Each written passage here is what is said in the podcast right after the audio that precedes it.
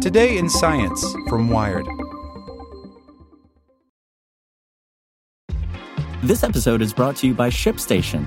You know, some things take a lot of work, like sending little robots to far off distant planets. And just as that's challenging, so too is running a successful e commerce business, especially when there's so much to do.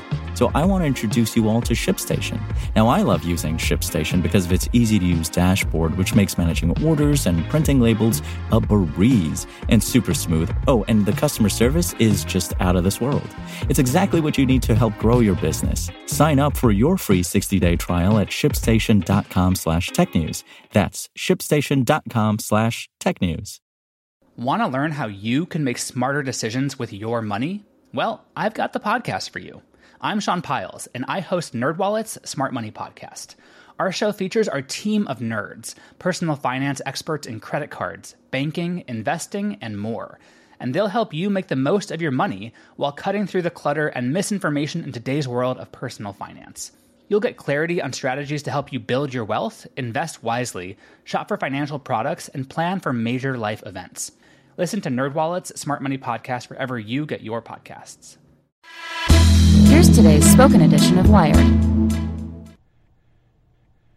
What generates voltage when you warm it up, push on it, or blow on it?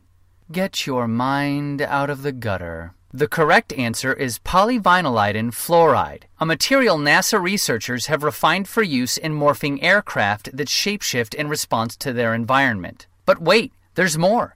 It can also kickstart the human body's healing process. Because of its potential to heal the world and make it a better place, the polymer's inventors, Mia Siochi and Lisa Scott Carnell, have now turned it over to the public through NASA's Technology Transfer Program. Through that process, companies license NASA technology for cheap and turn it into products to sell to non astronauts. But transforming space stuff into Earth stuff isn't always smooth. Turned over technology can get lost inside the catalog, stall out in the bowels of a company, or become part of a product the original inventors wouldn't approve of. Polyvinylidene fluoride certainly has the potential to do what its inventors hope it will heal humans.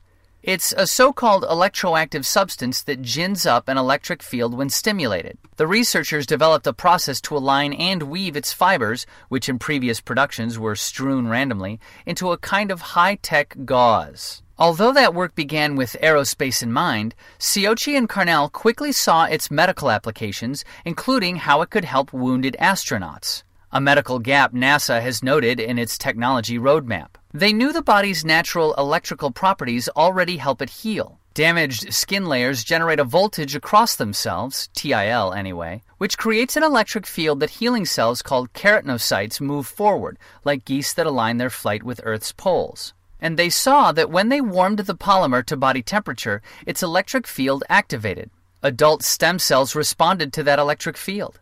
What if, Carnell thought, they put the gauze directly on a person's body and let their natural warmth activate its electricity? Doctors have long voltaged the body to jolt cell migration and coax healing along. But normally, a patient has to go into the hospital and plug into a device. Siochi and Carnell's gauze could do the same duty as an unassuming apply at home first aid pad, pressed like the cushion of a band aid to the skin. NASA liked the idea and how it could help astronauts and the rest of us. And that's when the Technology Transfer Office took notice. Let's take this to the commercial space, they said, out of the ivory tower. To market to market is actually part of NASA's job. It's in the 1958 Space Act, which declared that the then newborn agency must spin off its innovations in the direction of the earthbound humans who bankroll its development. The Technology Transfer Office curates a catalog, NASA's best working innovations that would feel at home in the private sector. They're the NASA equivalent of that power station at the Goodwill where you can test toasters before you buy, except a toaster expert tests them for you. They then brainstorm industries and companies that could use them. Perhaps Johnson & Johnson would like to learn more about electroactive gauze, for instance. Interested parties can license patents, which program executive Dan Lockney says usually cost $5,000 to $10,000. Software licenses are mostly gratis. Sometimes the great unknown of the buyer concerns scientists who are rightly attached to their inventions. They, as individuals, don't get a say in who licenses their technology or what they could use it for. If it lands with the right company that's well intentioned and can carry it forward successfully, it's a win all around, says Carnell. But sometimes that doesn't happen.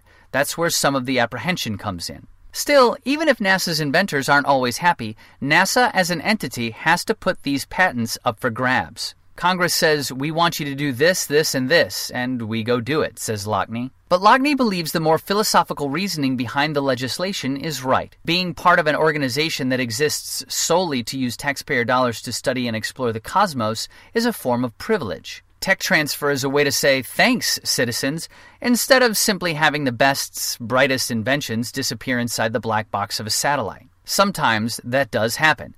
Not every NASA light bulb has a socket in the corporate world. But when tech transfer goes well, it goes really well, fulfilling the agency's mission and making inventors feel fuzzy about their societal contributions. An anti gravity suit now comes in the form of Life Wrap, a low cost garment that stops postpartum hemorrhaging. The camera in your cell phone came from a Jet Propulsion Laboratory prototype. Peanut butter sandwiches now feature smeared in omega fatty acids that came from culinary experiments for long duration spaceflight. And to all of the leads in Medtronic's pacemakers, NASA says you're welcome. There are also spin offs you'll never see like those for one percenters who have perhaps found a way to avoid most of their taxes anyway. A responsive and precise temperature and fluid control system has made its way into a $5,950 Blossom coffee machine that will drip water of an exact Fahrenheit onto your temperature controlled Kopi Luwak beans. In this case, the guy who worked with the control loop technology at NASA now works for the coffee company, so he is probably feeling fine. For Siochi and Carnell's part, they hope their galls will be adopted into a good home,